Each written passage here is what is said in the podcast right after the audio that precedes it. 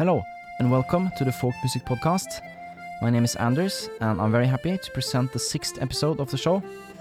In this episode, I'm joined by Swedish percussion player Jens Linell, and this is a conversation that I've been looking forward to for some time now. Jens is, in addition to being a great musician, a very thoughtful person with a lot of interesting opinions on music and life, so um, I knew that he would make for a great guest on the show. Now, something to note about this episode is that it is actually recorded in person, which was a great experience for me, having done the previous five episodes via the internet. And I have to say, it is a big difference actually being in the same room as the person that you're speaking with. Now, uh, we were able to record this episode at Riksen, which is a great folk music venue in Oslo, so shout out to Riksen for all the good work that you're doing for the folk music community.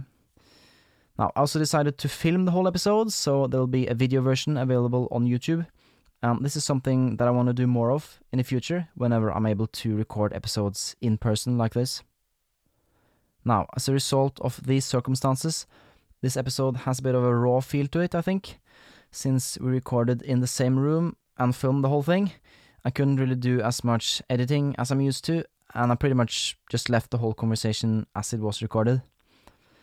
So this is the longest episode this far, I think, but uh, we touched on many interesting topics, including the role of uh, percussion in Scandinavian traditional music, the importance of the relationship between music and dance, and also what it means for a drummer to identify as a folk musician today.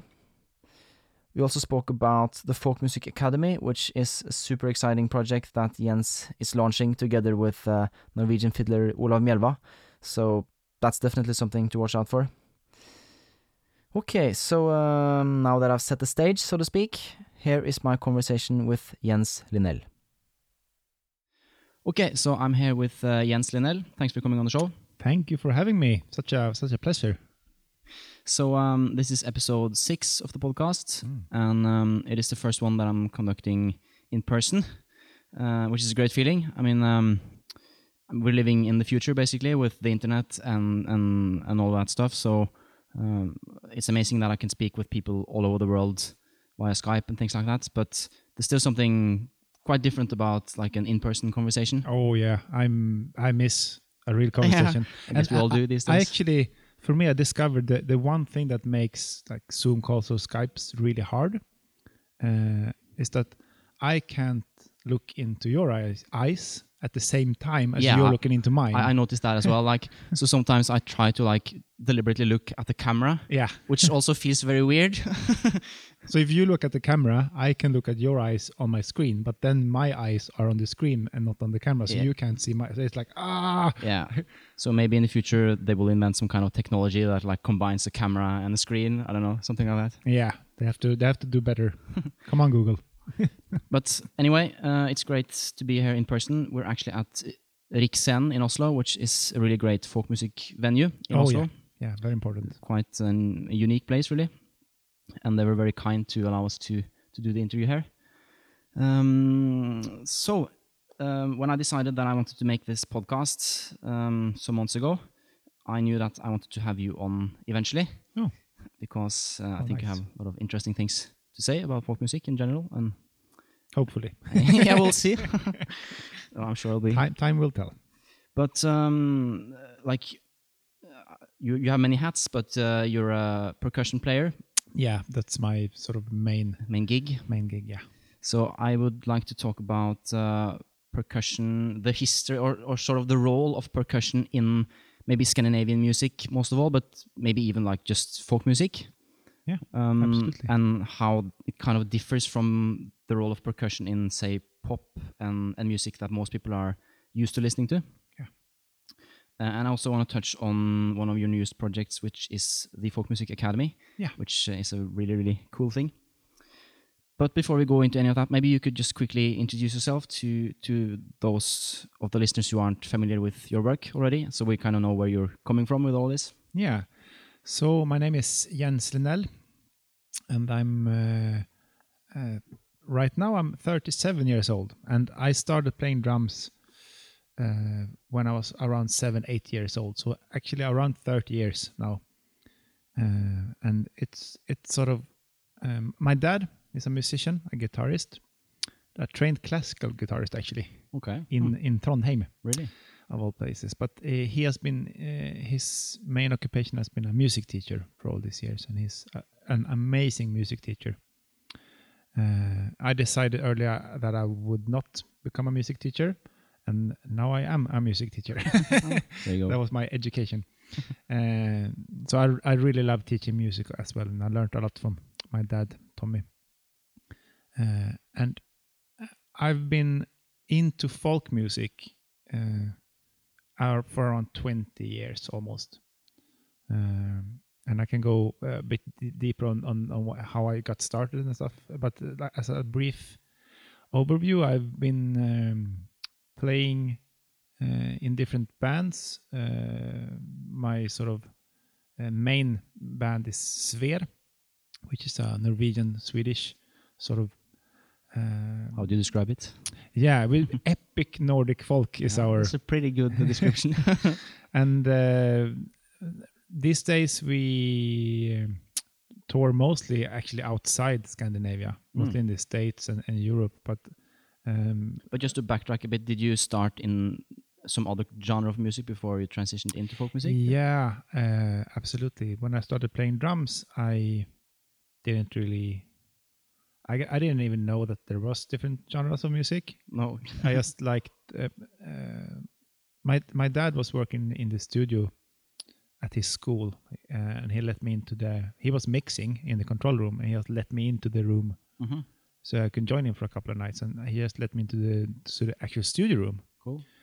and I couldn't really get the synth to work, and my dad was like occupied. And I couldn't get the get. There was like chord guitars didn't sound that much. Mhm. There was electrical guitars, and then there was a drum kit, and that had instant sound Yeah. and instant like joy and happiness when I this, started. this was this was before the age of uh, like electronic drum kits. and yeah, yeah, yeah, yeah. so this was when when I was uh, in the, in the late eighties when I was yeah seven, eight years old, I guess. Oh, seven uh, actually. And I had my first teacher at eight, and I I played. I thought I was really good at drums, and then I uh, sort of realized when I got to um uh, when I started studying it uh, when I was around sixteen that uh, I wasn't, and I had a lot of ground to cover. yeah. Uh, so that was a, a really, really important uh, moment for me was that I got into a music program uh, when I was uh, 16. Uh, from, from that goes from like 16, 18, 19 years old, Hmm. and uh, during that time, a lot of things happened, um, and that sort of focused me into music more than than what mu- music had been for me before Okay. so I got totally obsessed with practicing, and I I, I developed some sort of discipline for practicing. Then when I was 16, that I still sort of can can go into Mm. uh, when I have the urge for it. And around the same time, yeah, 16, I uh, I'm from a, a village called Ransäter in Värmland. we- I moved to Ransäter when I was 10. So I was born in Östersund up in Jämtland. I- I'm not sure. Did we mention that you're Swedish? I can't remember. Yeah, yeah, I'm Swedish. Which and- is the neighboring country to Norway, Yeah, or Uh, like big brother in a way. yeah, and I've been, I've been, uh, so I'm from uh, Jämtland, which is on the west part of Sweden, very close to Norway, and we moved down to Värmland, which is also close to Norway. So there's always been some no, some kind of connection. Norwegian connection. Yeah, my dad was, was studying in Norway and stuff like that. So definitely, and and then uh, in Ransäter, the, they're, they're, they moved to Sunne, but Västanå Theater or Västanå Theater, a really really great theater Mm. company that combines folk dance, folk music, and uh, sort of folk uh, costumes, you could say. Uh, but they design their own, and It's really amazing what they've managed to create there. Like, Yeah, it's extremely impressive. around yeah around this uh, Stinnerbom family so Leif Magnus and and Inger uh, they've done and I I uh, started out as, as a uh, technician Oh, the really? first year they had uh, for not technician uh, that's uh, too too that sounds too too good. I, was just running around and pulling ropes and putting clothes on people and Okay. uh, Like taking a, care. like a stage technician. Yes, uh, the on the lowest part, and then the next year, for some reason, I got into. Uh, I was a part of the band.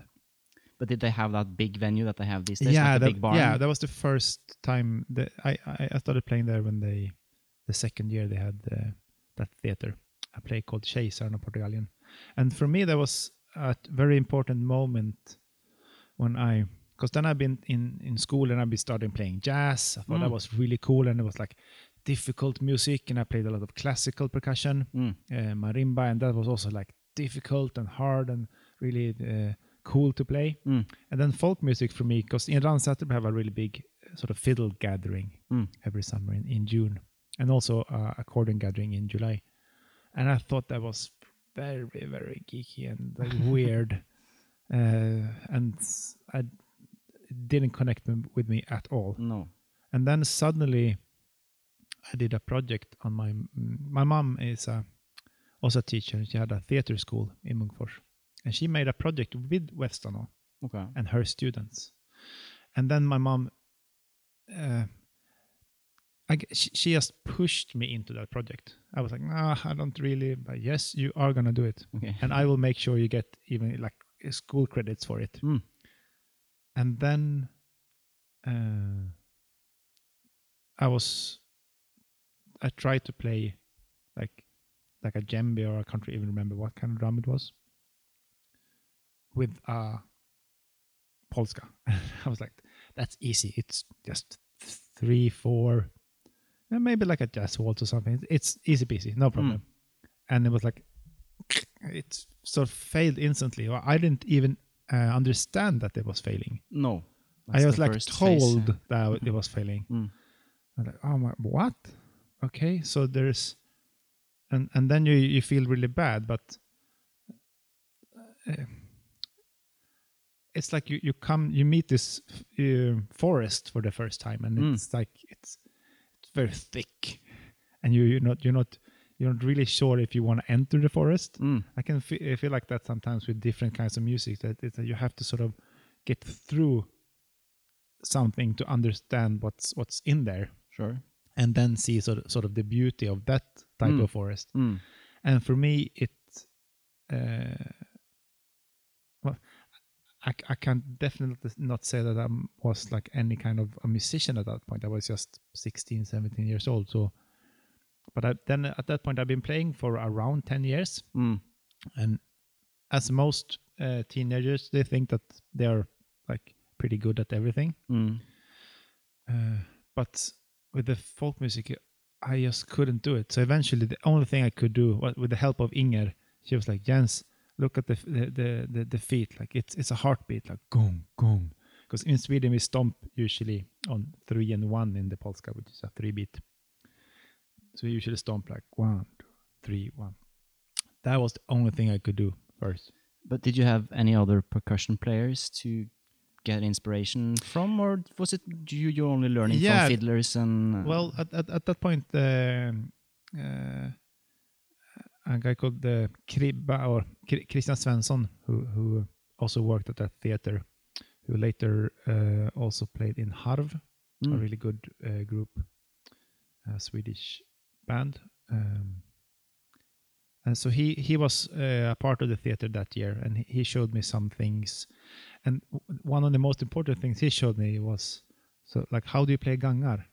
Because they also play gangar, which is a type of dance, like yeah, it's a dance type of tune. dance, uh, a Norwegian type of uh, couple dance that is exists mostly on like the west southwestern part of Mm. uh, and west part of Norway.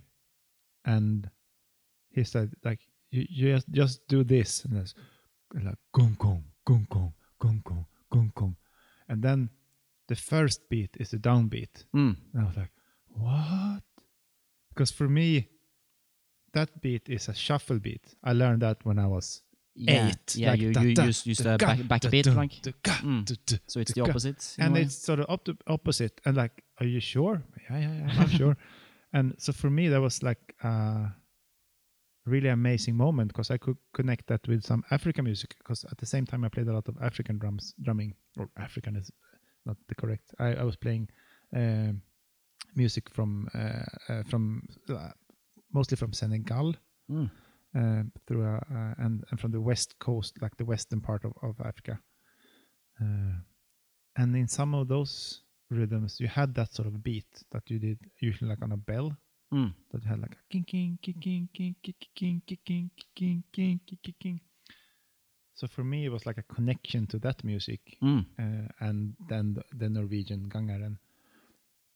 That always happens to me when I listen to rhythms. I I connect them with other stuff that I have uh, in my that I've heard, and I guess everybody does that. And that's a way to sort of uh, see if you what, what how you know how can you sort of you can listen to a rhythm, but everybody will hear it differently because of their background. I suppose, yeah, yeah. So so for for some persons, uh, uh, um, a springer sounds like oh that's a that's a telespringer. I might say, but no, no, that's actually this telespringer from Tinn by this player. Might some someone else can hear that, Mm. and then if you're uh, from uh, I don't know Tunisia, it's like someone is playing fiddle. Yeah, yeah, yeah. That's that's kind of like So the context uh, of of your previous knowledge, i- i- Obviously. al- al- always uh, sort of guides uh, and uh, projects itself upon your listening. I think also. I mean, I had similar experiences with folk music as you had in the beginning, even though like I got into it way later than you in my mid twenties, basically.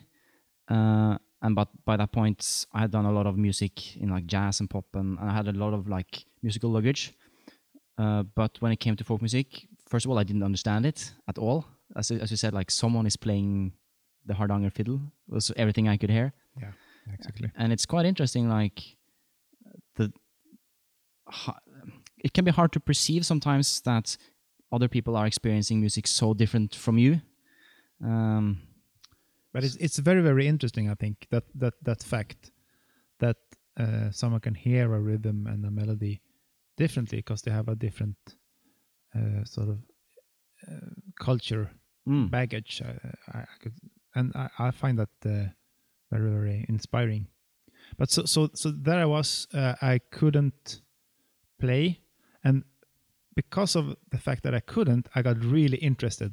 yeah it's like a challenge Yeah, and I'm still there. I Mm. mean, I now I've been playing this music for 20 years, and I feel most of the time that I still doesn't have a clue. I know some things that I that helps me mm, that I can so I can play, but suddenly there's like a new little rhythmical because for me it's usually rhythmical cues. mm. Um, and I also started playing Hardanger fiddle maybe 12 years ago, so Oh, cool. that, uh, I can get into why and how uh, when we get there. But so so from that point, I started working at this theater, and I worked there during the summer for three years hmm at the same time as I went in uh, went to school, and uh, I, I got to play with uh, some really amazing young folk musicians, and uh, being guided by Magnus Stinnerbom and Leif Stinnerbom and and and those guys was an incredible, uh, humbling experience Mm. for for me, and and to be a part of a a, a play that we played for. It was sold out every show basically yeah it's really amazing what we've been able Uh, to do and- there and it's uh, so so when I got back to school and it's like you go and play like a jazz gig at a, a pub, it felt weird because there was you didn't have like 450 people crying and and so yeah a- and so you thought that folk music was like that so yeah I, I guess so and and so so so because that was my start I didn't Yeah. start in a like a spelmanslag or a, anything No. like that so uh, so for me uh, even because my start was like in theater music mm. in in the meeting of folk music and theater music and at the same time those years i also started uh, seeking up and learning more about the music of course and uh, playing more folk music during the year and, and going to fiddle gatherings and and actually Mm. trying to to learn more absolutely. But the starting point was actually Västanå and i think because of that i had this sort of uh, room awareness or like, like a, a, a a theater perspective on how you perform music. And I, i've kept that in a lot of my uh, i've been usually the one pushing that in a lot of different projects uh, and bands and and that has been with me uh, up to this day Uh, So what what are you talking about specifically? Like uh, uh, just awareness of the fact that when you do a concert, you're in a room. How Yeah. can you use that and uh, working? I, I like to work with people from the theater world, Mm. basically.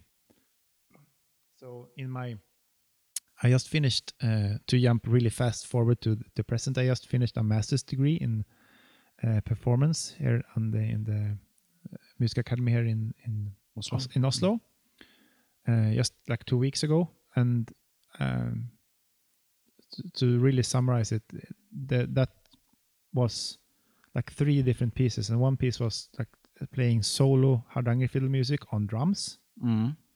and then uh, how to, um, to make sure they, that you could dance to it. So dancing fa- part of the, the of the folk music was important Mm. and then the sort of theater or uh, that sort of um, mindset of knowing the lights in the room, how uh, really thinking through the whole show.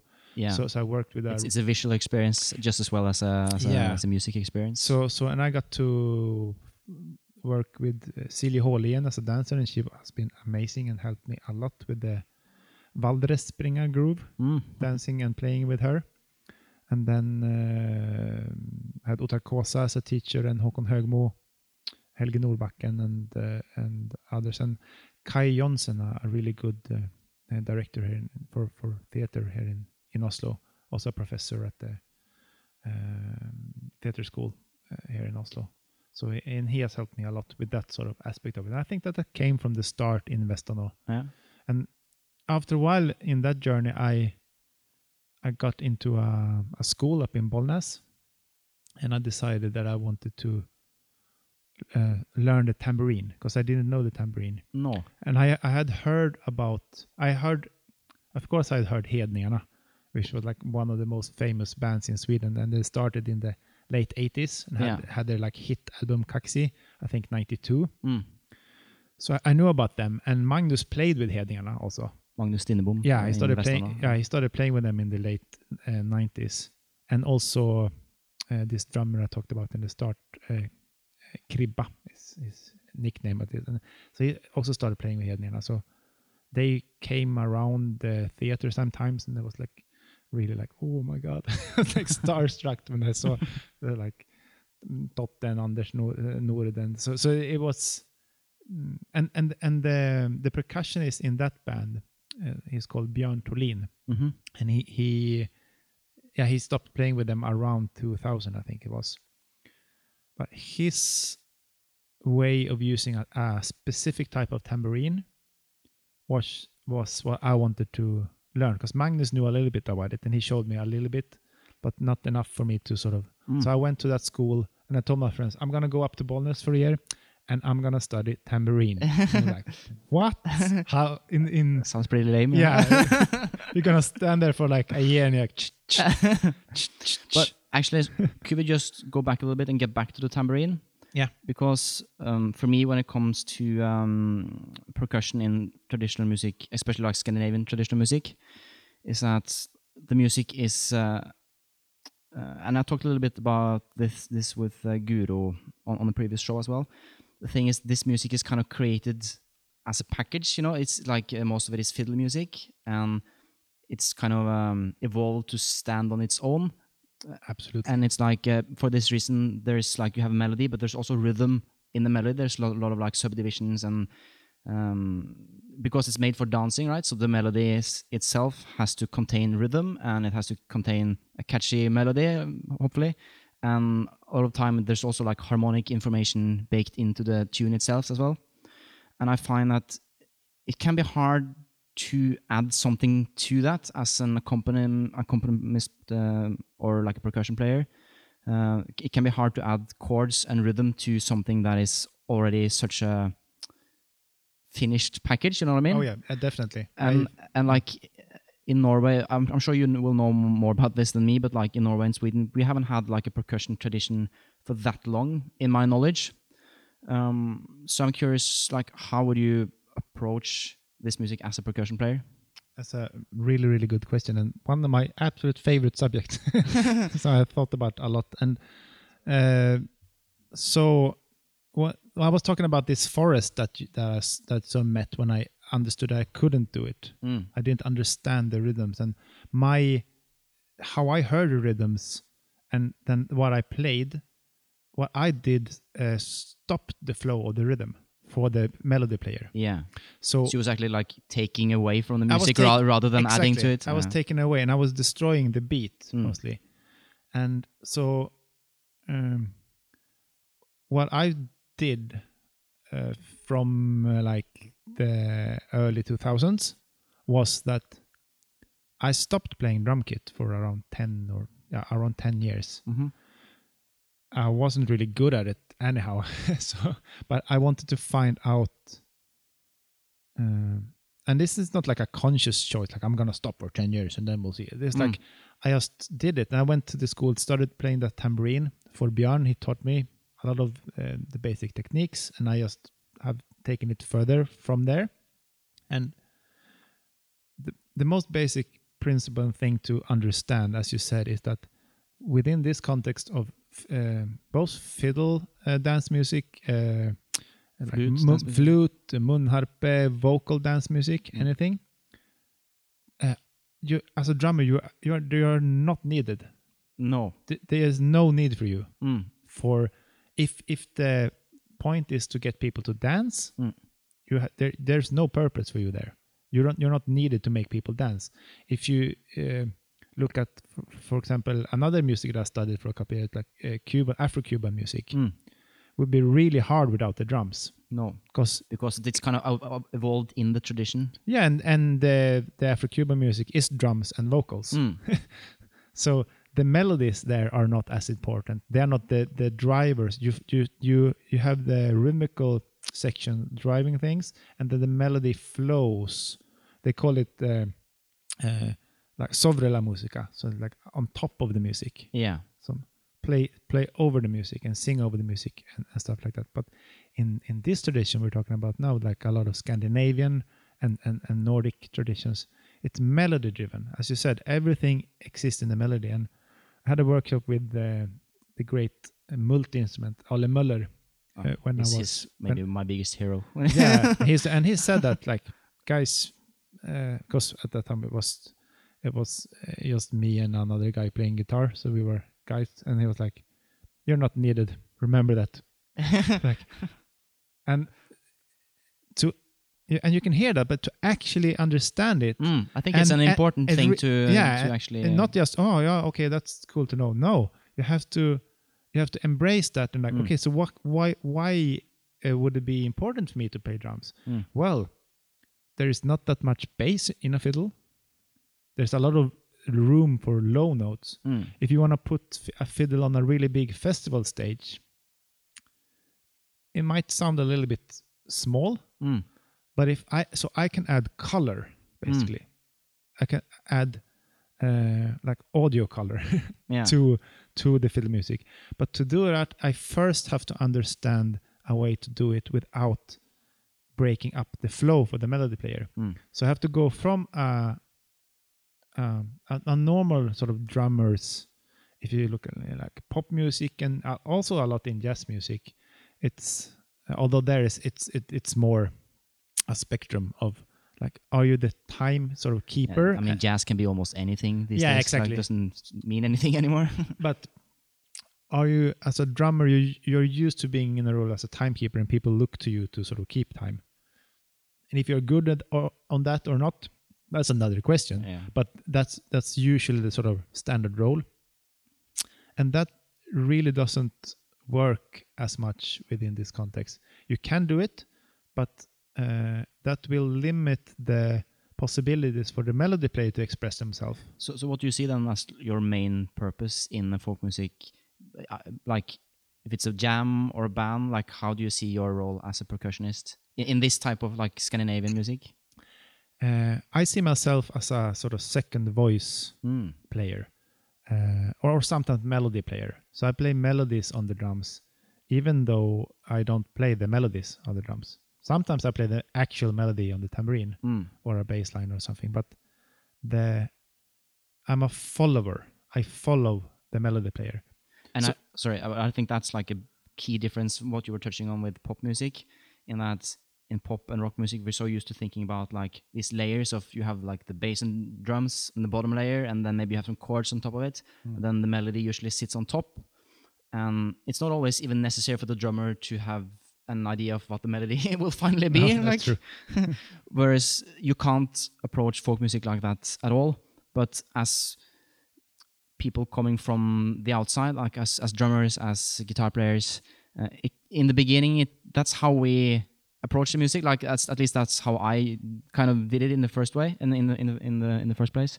And as you say like you realize it doesn't work after a while you need to really know the melody and, and kind of play the melody as you say. The difference between or the borders between what's an accompaniment and what's the melody isn't isn't there in the same way. Yeah, and you also, you, I mean, you can learn the melody, but you also need to know the sort of context that the melody appears in, and and the the tradition that it stems from. Mm. Uh, and so, as a, as a as a drummer, your role is not to be a timekeeper.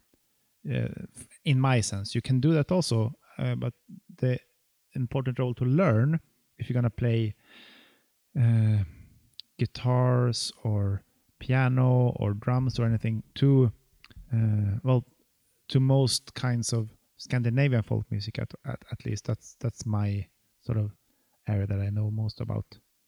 Then you need this role of a, a follower that you can follow the melody Mm. and, and also take the melody and lead the melody. That's the, the next sort of step.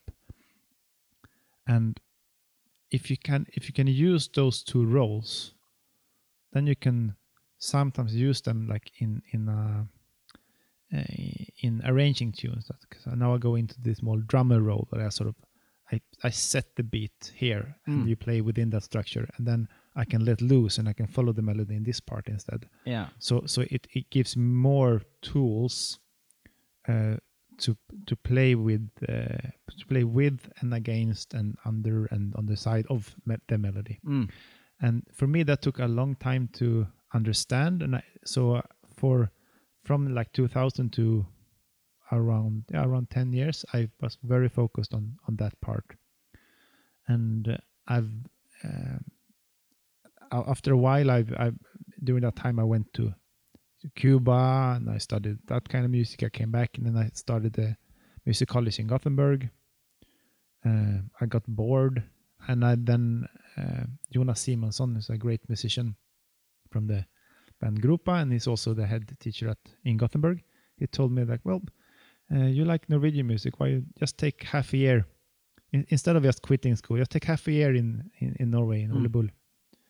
And that was in 2000, uh, the the spring of 2009. I went to Ole Bull.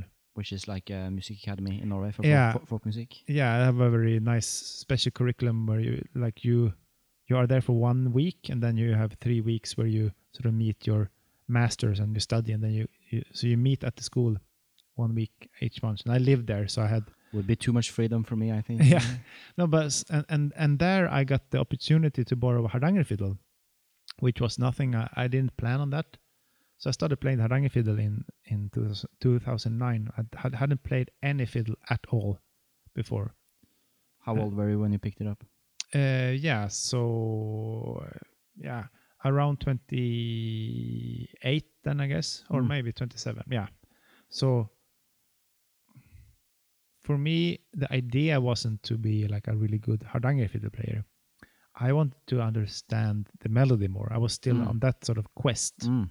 So to understand how the melody is physically being produced, what what is the sort of different? Uh, how does it feel to play that uh, bowing pattern or that melody? And and then I just sort of fell in love with it, and I've been playing uh, two and, and like off and on hardanger fiddle and some fiddle since then. Mm.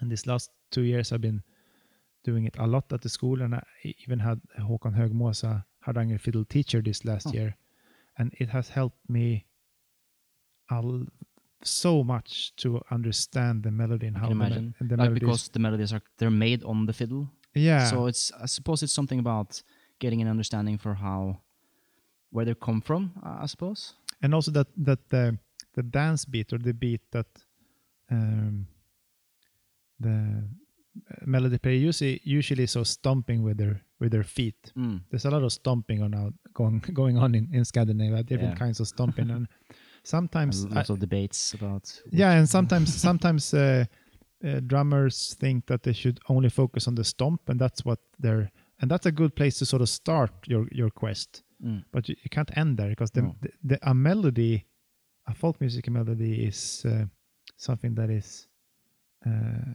it, it's up to the player to sort of make it to a living thing. And it's not constant from bar to bar. It's not either. constant, and and and and you, you're playing with the dance beat, Mm. and you're playing around it, and not all the bowings is just on where you're supposed to put down your feet. No. They're usually on other places, Mm.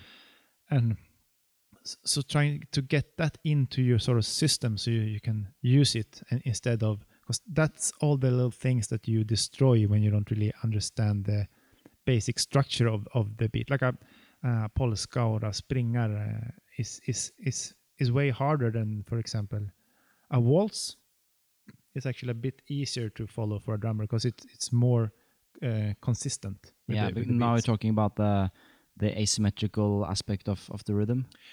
Yeah, yeah, exactly. The, that and also Can you just describe what that means for, for people who don't understand Scandinavian music? yeah. So so th- uh, in Sweden we call it polska, and there's a lot of different kinds of polskas. And in Norway it's has and in Sweden it's also it's called springlek or spränglek and uh, Mm, Depending on where. where you are or your- or pols or finskos pols, Mm. in Röros it's pols. Then you move a bit over and it suddenly it's called springlek. Yeah. and then suddenly it's called springar Mm.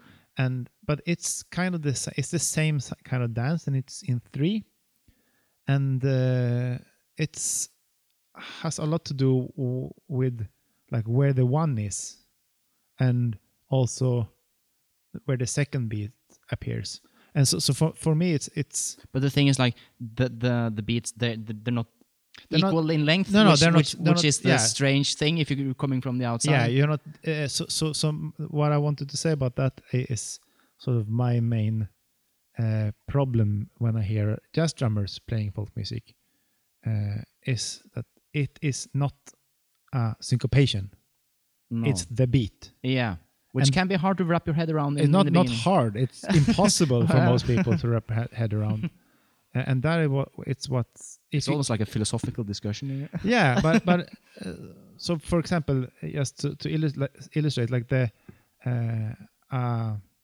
like a a, a Röros or a Värmlands polska or something has like a they sometimes call calls it like a short short one Mm. uh, so uh, and and that will be like dum da boom two three one two three one two Mm. three and then it's easy to think that it's one two three one Yeah, two, exactly. And- three one two three It's like a shuffle. uh, and think of it like a nine eight rhythm mm. and many many people do that and and, and they uh, then then you sort of in my opinion uh, you take away a little bit of space for the melody player and You force them into some kind of a box. in yeah, a yeah exactly uh, and and that's what drummers are really good at forcing people into a rhythmical box because that's their job usually in many genres. Yeah. like you have to keep people in line Mm. uh, if there's a lot of people playing or if it's just not even a lot of people just more people than you but uh, so understanding that is like uh, two it is the second beat and if you learn the dance which Mm. is really important Mm. then you feel why it's the second beat and you need because playing for dance is is like moving a lot of flesh around basically Mm. so you have to push them around because a lot of this dancing is a couple dance and it goes on. It takes it's a circle usually, so you, you, you're sort of moving forward but always in a circle, Mm. Uh, and you need that sort of movement forward all the time. And then this beat helps you with like one, two. You get like forward on the second beat, uh, and understanding that it's not a syncopation is really important Mm. and it's um, it's it's super interesting and there is uh, there's a lot of different opinions on whether this sort of using this the term of like asymmetrical really helps or not because i mean no one was talking about that uh, way back when when this music was actually like really hip, and everybody was just that was the only yeah, it was music. just that, music. that was just music, Yeah. and that was the music that they had to dance with, and Mm. they liked it. Uh, most people, I guess, and and because like uh, in the really long time ago, even the church was like if if you in Sweden the, they have contracts for when you're uh, when you were working in, in the church as a klockare or kyrkoherde, which is like the person playing the organ and fixing a lot of stuff around the church. Mm. They also had in the contract that you should be able to play to dance. okay, really? So they were paid by the church to play to dance, and then later the church got uh, all. Uh, Yeah, they don't in, have a in the 19th century. They got like, oh no, you can't. It's it's the devil's music. Yeah, in they don't have a reputation as like being a very Yeah. uh, positive But this about like dance. earlier earlier in the Yeah, 18th century, the, okay. the, Hmm. some s- uh, th- this is like at least uh, from one parish, they um, they had this contract, but you have to play, be able to play. so to it's, it says something about the how important dance was in the society. Exactly, and Mm. and for now, for for us now, dance is. You have to remember that this music is a social type of music. Mm. It's it it's it can be on a stage and you can listen to it, and that's a newer form of it. Yes, yeah. That's uh, from like the late uh, 19th century, basically, um, and then it's it's social part, which means that you play music and the whole room sort of Mm, starts doing music Mm. because when you for me in my head when you're dancing you're doing music and when you're playing music you're doing that you're dancing. Yeah. so so there's there, there's not really a it's there's not really a divide between that. Because even when you're uh, when- you're playing you're moving your body you're Mm. doing mo- movement. Mm. most people do. Some people are really good at being super stiff but Uh, but and dancers they make a lot of sound mm, uh, when they're moving around on the floor and they emphasize beats and like hey and th- they give energy and it's an interesting synergy between the music and the, and something that even a lot of musicians today, myself included, don't get to experience as often. Like, I mean, jazz used to be dance music, it was yeah but like, how music. many jazz musicians play for dancers these days? So yeah and, and and learning that how to play uh, uh, for or with or whatever word you want to use mm, uh, dancing is very important and uh, i'm actually my uh, as i said my masters was a lot about this connection with dance but i did it in in like a because i'm i'm still uh, sort of a little bit afraid of like playing percussion music on uh, in like open uh, official capacity for dancing. I can do it i do it sometimes uh, but i because I, have such respect for that for the music. Mm, so I really want it to be uh, really sort of grounded, and, and I have to know that it's uh, possible to do it. So I'm I'm approaching that subject very carefully. yeah. But uh, so so in, in, within the master project, I worked with with Silja, and, and only she that she was dancing Mhm. in the show. Both me and her were dancing, and she was playing. Was, so we, we were trying to work with this sort of opening up that sort of divide that usually exists uh, between yeah. like dancer and musician, which I find really interesting. it's a bit of tangent, but I feel that uh, we have moved so much of music and singing and dancing up on the stage now that used to just be a, a way for regular people to express themselves. Maybe not playing music was maybe mostly for specialized people, but I mean, people in Scandinavia used to sing a lot more. Like uh, when people got together, they would sing, but these days we leave the singing to the professionals um, and and even dancing is kind of viewed in the same way now. And not, I'm not saying one thing is better than the other. I'm just saying it's a big change. yeah, happened. but exactly, uh, that's a really interesting point. You, we, we, we are sort of in a, uh, we prof- professionalize everything. Mm, and like every folk musician in Norway now has been going to the academy for five years or more. So, but back 50 years ago, no one of the fiddlers in Norway had gone to any kind of music school. So it's a very different approach to the music, obviously, from these two groups. Yeah, and I think that uh, uh, both here in Norway and in Sweden, they are dealing with these issues uh, within the organizations for the folk music. Yeah, I, I think in a pretty good way because it's important to have.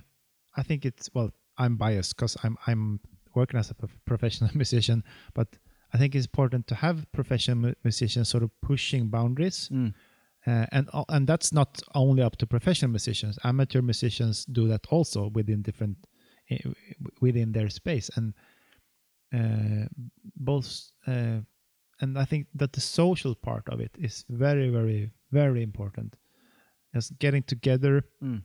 one day each week, learn a new tune, play tunes you already know, play a little bit for dancing. I think that's But what, what what I fear sometimes is that like the level of the I'm not saying that it's it's a problem that we have very good musicians or performers of folk music. That's obviously a, great thing, but I'm just afraid sometimes that people will get afraid of touching the, the of trying to play themselves or uh, or sing themselves because Oh, yeah, yeah. because people and we hear so a lot of the music that we hear these days it's like it's so perfect on TV and back in the days people would I like if you ask people today if they can sing most people will say they can't sing which is rubbish. Yeah. but if you ask someone to sing in Norway 50 years ago like they would sing. Well that that's my guess anyway. Yeah. so um anyway that was tangent. Uh, another thing I want to to ask you about was um how do you feel about when it comes to percussion uh, sounds and textures as a percussionist in Nordic folk music? Uh, because I mean, especially in Sweden, you see all these folk percussionists with their like percu- folk kits. It's kind of, kind of developed into um, a thing, hasn't it? Like with certain sounds. Yeah. And and when someone absolutely. plays like folk music on a regular drum kit now, it almost sounds wrong in my ears. Yeah, it's uh, for some reason there are. I th- I think I might be totally wrong with this, but I think there's there's been uh, an sort of m- more exploration and from uh, percussionists in Sweden that have actually gone like really deep into the music, Mm. myself included, and uh, of course. Uh, When, Uh, when when did, did when did this start? You think? Well, I think it. I mean, it started uh, back in the like uh, around in the seventies Mm. uh, when they started playing. Like some bands started playing a little bit with rock bands. Yeah. So and, and then also Filarfolket uh, uh, was started, and they they play maybe more in the eighties, but it's and then of course with Hedningarna, and of course Väsen when they uh, took in André Ferrari Mm. who is an amazing percussionist and an amazing drummer. He's just an abs- a monster of musician. Like Världens Väsen is was the, is like the uh, the sort of their my, my sort of peak Väsen Okay. moments with with with him because he sort of and he used a lot of closely mic'd drums to and it didn't look that it had that many drums or sounds but it could get so much out of it and and uh, uh, one student of his uh, Petter Berndalen who studied a little bit in the start at least with with André and then just took his approach to it to a completely new level Yeah. and Petter is an amazing percussionist, and and, Mm. he, and he developed his little kit and his technique uh, with actually the same tambourine that I use, but he plays it on a snare stand and with a uh, with one stick and one hand usually. Mm. And he he does a lot of different things. He, he's a uh, wonderful human being and uh, absolutely a role model for how you can approach the fact that what I was talking about about the your role as a percussionist within the context of, of Scandinavian folk music. He's a, a great, great uh, ambassador for that. Mm. And I think that for some reason, I don't, re- I don't really know. Of, there are not that many uh, players that have done the same with Norwegian folk music, uh, for f- that I have heard at least. Uh, of course, you have uh, Terje Isungset in uh, both Utla and Groupa Mm. which is uh, he has a really cool style, uh, and he's been playing uh, that sort of. But he comes in my ears. I, I had I also had Terje, full disclosure, as a teacher for a Mm. year, and we had a, a lot of fun. So I, love him, and he's he's he's a he's really like a guru. Gu- guru. He, he, he sort of. Uh, it's just nice to be in the same room as him and talk about stuff Yeah. and but he comes in my ears at least a bit more from like the free jazz side or free improvisation side Mm. of stuff and brings that aspect into the folk music It feels like to my ears that in Sweden there's been for a good few years now a lot of uh, guitar players and uh, and percussion players coming in to the folk music and really trying to be a part of that sound uh, in a way. yeah Whereas in Norway there's been a lot of like fusion projects where uh, people have like kind of mixed folk music with other genres and and the goal hasn't necessarily be be the goal hasn't necessarily been to to just play folk music, but to create something new. Yeah, I think that's the first stage that you go through. Mm. Uh, so I have no. This is not grounded in any sort of research or anything. It's just a sense that I think that uh, maybe Sweden sort of started that sort of process earlier. Yeah, I think I'm so. not sure. And then some people get really interested because we have uh, sort of guitar players and and uh, drummers. Uh, I I identify as a folk musician. Mm.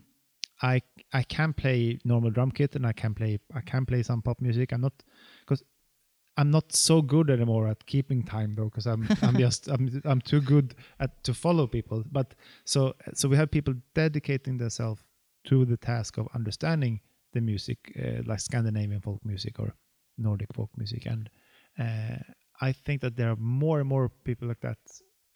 I think it's coming more and more here in Norway, also in in, Denmark. in Denmark and, and But Finland. I think you're right. Like a lot of the people who played with folk musicians back in the 80s and 90s in Norway, they identified as people playing with folk music, with folk musicians, not as folk musicians themselves. yeah, Uh, and Good. I often f- count myself in that category a lot too. Like it's as as a non-melody player or n- as a non-traditional instrument melody player, it can be hard to like call yourself a folk musician. It can almost feel pretentious, almost. yeah. It's uh, I, c- I can totally understand that. Uh, for me, it was sort of a way to find my own sound and my own voice. Was instead of trying to uh, get good at playing jazz, which I I, wa- wa- I wasn't that good, uh, or I, I I didn't have the confidence to think I was that good at least, and I was more interested in in folk music also, which is I mean it's, it, that's the most important thing to focus on what you're if, if that you think is joyful, and because there's no money in either of it. So. no, exactly. that is true.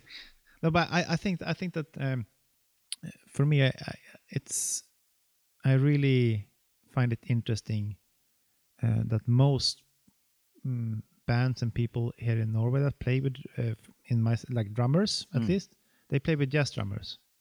Yeah. and and uh, and I, in some way, I, I find that a little bit sort of um, sad. I, in in a weird, I really want uh, want the, the the drums to also have t- to be able to uh, to give that music like as I said before, you can give it color and you're not basically needed Mm. but it, but if you put the so the normal thing is that there's a, a drummer and that drummer picks up some brushes and plays on the snare drum a bit. Yeah. I'm being very sarcastic here in some way, but that that uh, it's it's very generalized, of course. But it's like okay, I can't really use sticks because that's too loud. So I- I Mm. will take my brushes out yeah. because it's definitely a dynamic thing. My kit I play mostly with my hands Mm. and I play mm, a lot tambourine. Tambourine is, is my main instrument still, and that's my main instrument too. That has been my the way I've gone into these tunes. That has been the way I've opened doors into Mm. this, and because I can bring the tambourine everywhere, I can bring it to jams, Yeah. and I can get as close as I would have if I was playing fiddle. If I had my oh, wait wait wait I have to get my drum kit wait wait, wait. yeah. and then like you have to set it up yeah yeah keep playing and then it's like that's not gonna happen No, and you, you it's it's not easy sitting down at a party or something with like a big kit around you. So yeah, it's you have a wall, uh, Mm. but with the only the tambourine, you can get up close, and it can still totally destroy the music. No, I'm that's sure. that's not it's not the tambourine doesn't give you. uh, you have, still have to know how to Mm. to to play it and stuff like that. But uh, so I'm I'm really hopeful uh, that there's gonna be more. Uh, like uh, the, the like percussion players that get interested because there's so much cool stuff happening in fiddle music in Norway, Mm. uh, also Sweden, uh, Denmark, Finland, Estonia. So many great players. Yeah, and it's it's it, it's a lot of interesting rhythmical things that you learn by going uh, into this music. About as we talked about, like the sort of asymmetrical uh, meter, and also the sort of micro. I, I, I call it uh, like rhythmical intonation that Mm. you're you're able to in intonate rhythmically with another person's sort of uh, rhythmic word Yeah. world. Mm. So and if, if I just say like this is the way it's gonna be, it's gonna be like Mm, sound very stiff. or or yeah, and- and that could be a really cool sound. Mm. And it's it's not a I'm not saying it's bad. No. it's it's it doesn't yes if if the idea is to let the have the melody player be as sort of free as possible because you have to remember that a lot of this is actually solo music especially norwegian folk music Yeah, going back to my point in in yeah it's it's it's solo music so Mm. why are are other things needed and uh, a, a really nice project that i'm a band i'm in now is called uh, gkn5 yeah. which is Guro Kvifte Nesheim's uh, uh, quintet. And as I said, I had Guro on the podcast a couple episodes ago. Oh yeah, wonderful. and uh, and we were talking about that, like how the difference between approaching playing folk music in a band as a like a fusion project, Yeah, which is totally legit. Like that's Yeah. that's one route to go. But but she she um the way she described it in Sweden that they had this thing, uh, they they would play together and it would sound traditional, which is kind of what we're describing now. yeah, exactly. And, and, she, and she she decided to try to use her uh, background as a hardanger fiddle player, a solo hardanger fiddle player, and she she kind of searched for a way to do that with more instruments, but not to lose the fact that it's a solo music. Mm.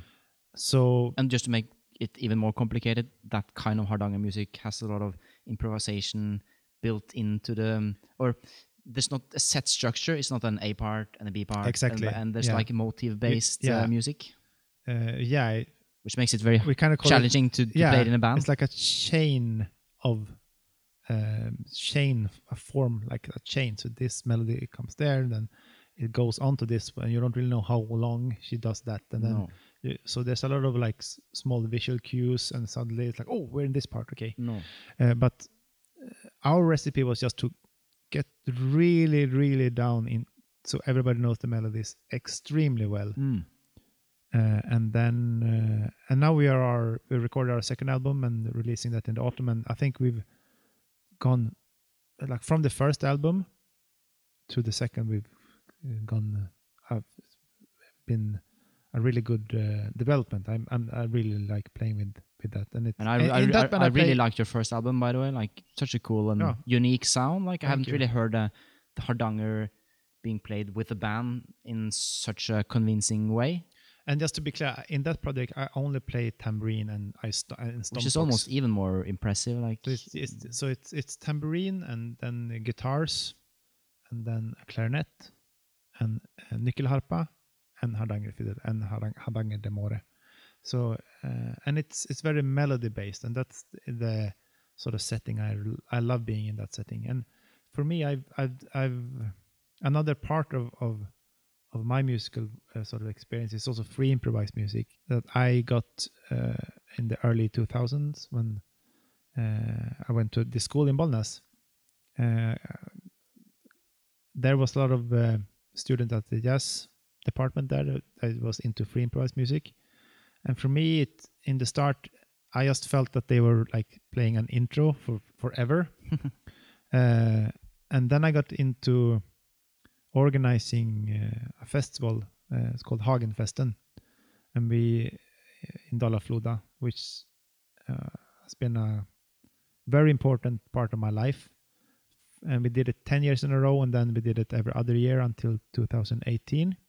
And right now it's in a bit of a uh, sleeping mode, Mm. Hagenfesten, but it might reappear.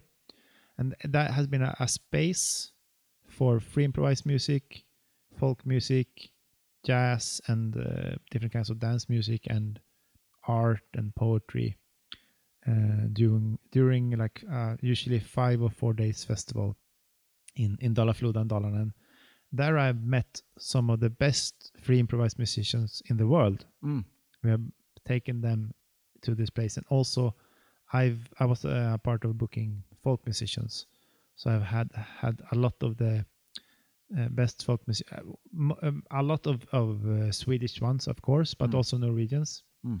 uh, playing, and from that festival there has, has been a lot of collaborations happening. Like um, me and uh, Olav Luksengård Mjelva from from SVER, we did, or actually Olav brought me into that project that he had with a, an amazing singer called Sofia Jernberg Mm-hmm. from from Stockholm, and she Yeah. also lived in Oslo for a, a long time.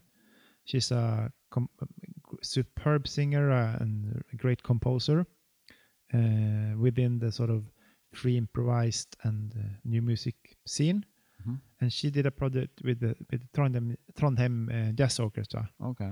uh, where they used Olav's instrumental music, both from Röros and from Hallingdal, Mm. which is one region is uh, normal fiddle, that's the Röros tradition, and then Hallingdal is Hardanger fiddle, which is the national instrument of Norway. Uh, really, the, the the Playboy fiddle we call it. It's so pimped up, uh, and it's um, that was a really interesting project uh, with 11 musicians and the, the, the- it was uh, arranged by three uh, of the sort of persons coming from uh, Sofia arranged and Alexander Zethson, a pianist, also arranged some music.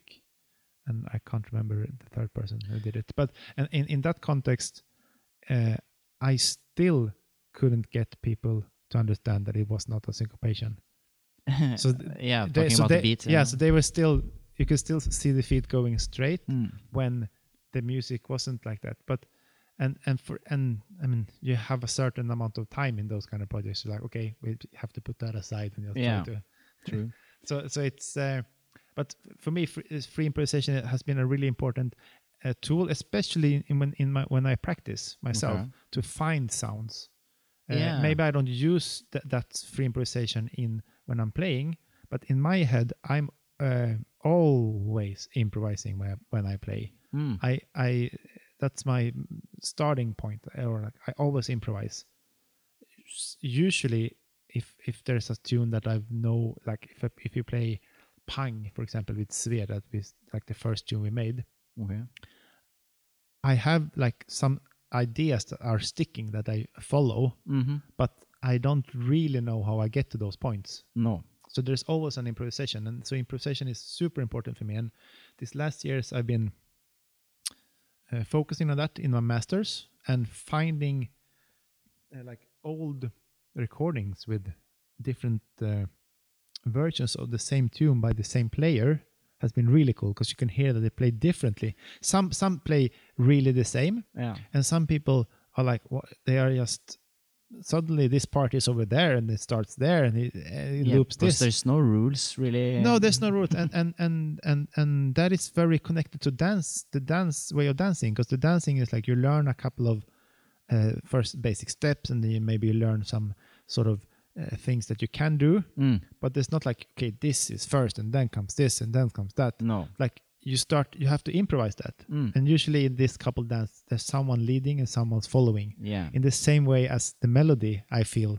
Okay. so in some Mm. way, you can also connect the sort of following role to the dance, because it, it's not you're not just a, a piece of piece of cloth that someone drags around the dance floor. No. You're there and you're dancing, but someone is leading the dance usually. Yeah, and you're you're responding to it in a way. Yeah, and so when I'm playing drums, I also think of myself in that role.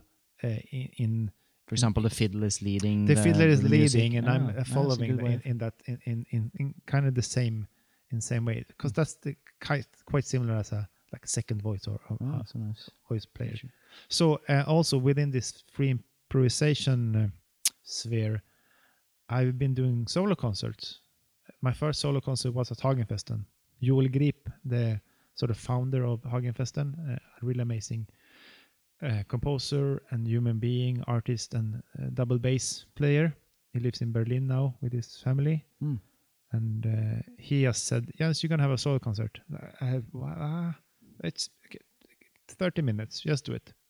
Which is quite a long And I, time. I think I played 20 minutes. I thought I played for like five hours. yeah. I, I, I, I could not, I don't think I could see anything after. I was, I couldn't talk to anyone. I was totally drained. Okay. It was, to me, eh, like I, I played very few solo concerts because I'm kind of coming from the, the a band world into like folk music. yeah. But for me, like people who are doing for solo concerts it's just so impressive to me because even like the difference between doing a duo concert and a solo concert is miles apart in my my opinion Yeah, like because you can very you can share the spotlight and you can look at each other and and interact with each other. Whereas if you're alone on your stage all the responsibility is on you all eyes are on you and yeah it's, i'm really impressed of and it- but people who, who do it well. But it's also freedom because you can and i'm i'm a musician in a that uh, is very very bad at sort of playing something correctly. So i'm not the best like classical uh, percussion player although i love playing classical uh, I, I don't get any opportunities now to do it but i might try to start again but so I, i've been um, I, i'm really good at using my sort of errors Mm. that i do into something positive. and when you're playing solo you have more space for that yeah uh, and so, so my solo concerts has been mostly been with just a tambourine and eventually like the last year i, I started calling them tambourine baths. So you are welcome to come in and you have a you will be bathed in tambourine for an hour.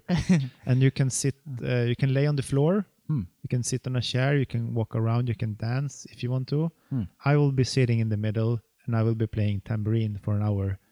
Uh, and so it's uh, it's uh, you get i get into some sort of i, I- I get very uh, present that's Mm. and that's what i like with with music that i everything else in the world uh, stops existing for a while and like it's only yeah, that's, about that's that's the goal, isn't it? When you're playing music, to be able yeah to. um, so so you can focus on only the sound that is and when you're playing with other people you always have to you listen to everybody are Mm. you correct are you in time Mm. how we're doing how we're always doing blah, blah, blah. everything is so but when i'm when i'm playing those solo concerts Yeah. usually when i get into the right flow Mm. there's nothing i don't really look at the audience that's i'm not there to look at the audience for me i'm there it's it's it's very personal and it's very uh, i want i want to draw them into listening to the sound like Yeah. intensely Mm. uh, and I use a tambourine with a microphone and an, uh, a bass amp. And after a while, I turn it into like a feedback uh, thing, and you can uh, push the feedback and you can release it, and you can play different notes and I sing with it, and it's it's a really it's a meditative sort of experience. Uh, I didn't want to call it a tambourine meditations because uh, it, sort of had the wrong. I, I really like the because a friend of mine, actually Joel Grip's mother, she's a yoga teacher also, Okay. and she has gong baths. Oh, yeah. So she has uh, two big gongs, and you lie on the floor Huh. in her yoga studio, and she just plays the gong, like hits it, and you just you're in that. And so so that was the I, I uh, that was the sort of idea for that sort of concept, Hmm. and I really enjoy I, I, doing I that. have to try it one time. yeah. So so uh, I I I've I've um You, I'm My- guessing you're not doing them these days. my idea was to do them each month the whole spring but that sort of didn't happen Went out the window because yeah. of uh, the whole uh, covid situation uh, but i did one in uh, december and also in in february at least. Uh, so so that's uh has been like a sidetrack for me for several years. And the masters project was a, a, a way of sort of putting the spotlight on the solo my solo playing Mm. for a change. And so so now i actually have like a a show that i'm developing that it's going to be hopefully be presented maybe next autumn Great. uh, with uh, with Silja also as a dancer and me as a, a drummer so th- i'm really looking forward to Cool. working more with that Speaking of sidetracks, uh, I see we're already way over an hour, uh, but I want to make sure that we get to talk about your one one of your newest projects, which is uh, the Folk Music Academy, yeah which uh, I'm very curious about. I've seen a lot of snippets on social media from you and and your um, partner, or well, not partner in that way, but your business partner uh, and bandmate Olav Mjelva. yeah. Um, the way you're like making this very very thorough course video course about uh, nordic and scandinavian folk music uh, it, nothing like that has ever been done on this scale eh, i think before. So it's really um, just tell us about you- you're launching very soon aren't you? Yeah, uh, we're actually launching in exactly a week from this recording on the 1st of July the, in the year of the Lord 2020. exactly yeah. So uh, no, Great year. yeah, great year. well, in some ways, it's it's a different year at Yeah, least. that's the, for sure. the most different year. So the Folk Music Academy has been a, a topic of mine and Olav's in the like the tour car Mm. because usually uh, It's, it's like one of those ideas that you talk about, but you never get around to do it. yeah exactly Uh, we've been talking about this now for yeah almost we got to know each other in in 2009 and we, i think we've been talking about it for at least 10 years almost Mm. back and forth and back and forth and never really got into it because we have both been on tour a lot uh, and doing other stuff and then Olav sort of just started applying for grants uh, maybe two years ago hmm uh, I wasn't that part of that process. I, I, we always been uh, like talking about the ideas, both of us. But then he, he we got some some grants to start uh, doing filming. So we put all the energy into getting as many uh, uh, like musicians filmed. So you brought in like musicians from all, all, all over Scandinavia and like We have brought- them film uh, lessons basically. Yeah, we brought them to Röros uh, or uh, to the Olav's uh, studio in Os, uh, which is the Dala Kopa studio actually, uh, Bent studio that Olav is also a partner in now. Uh, and we started filming them, and it's been a, a learning process. Uh, as that that learning curve has been like the steepest I've been Can imagine? Yeah.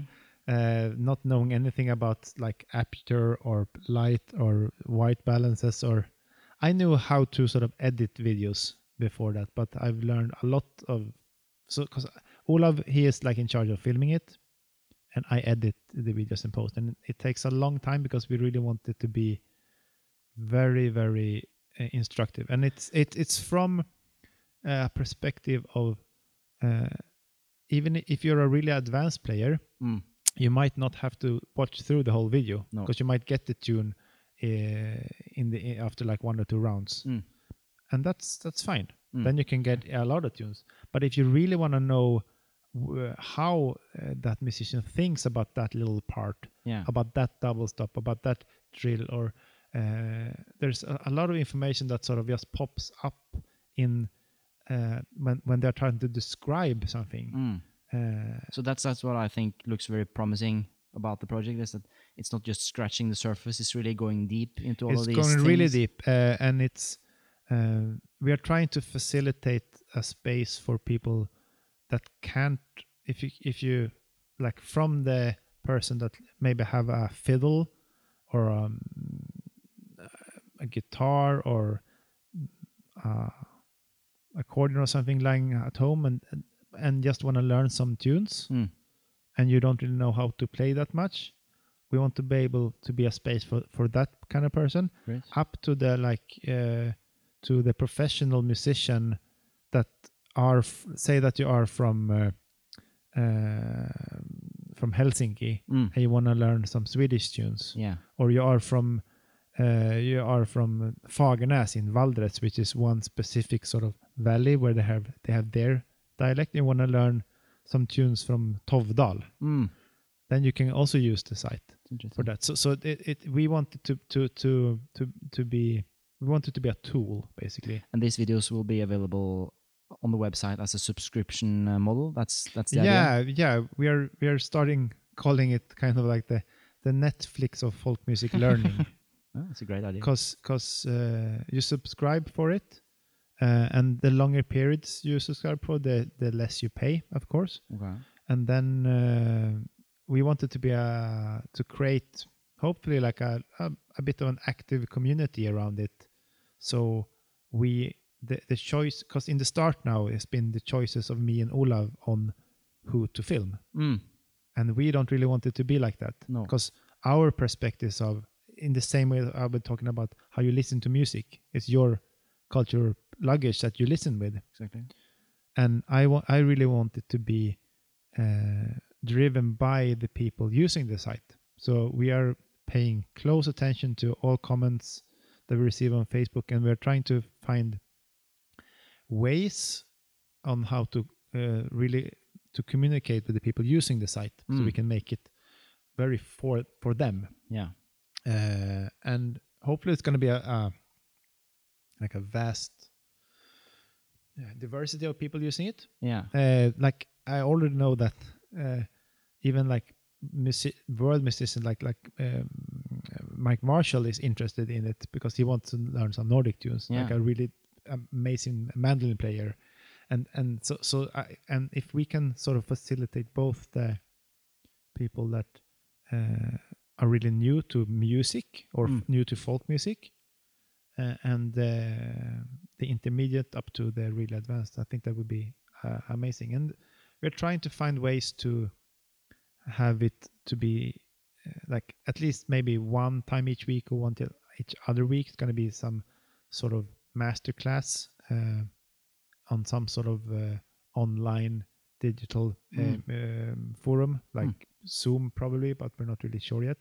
Cool. Uh, and it's it's really exciting, and it, it's it's it's been really fun because uh, as I say, I have a degree as a music teacher, so I could bring in. Uh, and Olav has been teaching a lot in workshops, so, Yeah. he, so he knows that sort of setting, Mm. and I know the setting more, also like a, a classroom. And even even though this is not a classroom with a lot of people, it's Kind of a Uh, uh, virtual classroom. yeah. So, so- we've been thinking a lot about so the uh, pedagogical process on how people present the tunes Mm. and we and we try to get them uh, get the musicians that we bring in. Uh, most of them have been doing a lot of master classes and stuff too, so they're really really good at uh, uh, sort of pinpoint issues and showing stuff that Still, are like are like hidden Mm. uh, if you're not really uh, it, so so there, there's a lot of like secrets that Yeah. you, that you can learn from just uh, hearing them talk about the way they they, they do it Mm. Mm. So yeah, sounds. and a lot a lot of technique videos uh, how to tune the Hardanger fiddle Yeah. how to tune a nyckelharpa Exactly. how to like hold it while you're standing stuff like that so Hmm. it's it's um it's, it's it's it has been a lot of fun. And the whole corona situation this spring uh, uh, freed up enough time to so we could make yeah, because it launch sounds it now. really ambitious and so uh, it's gonna be a fun it has been a fun journey. It's gonna be even more fun now when we're launching. when when are you launching? on the 1st of july uh, so uh, next week. Mm.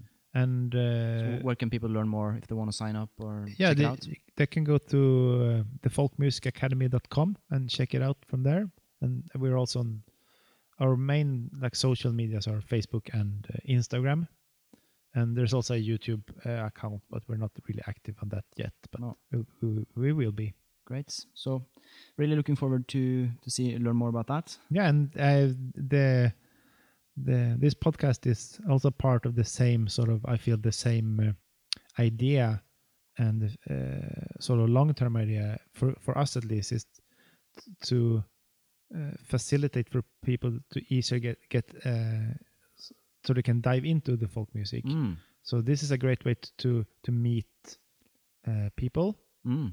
and to Sure. learn about musicians.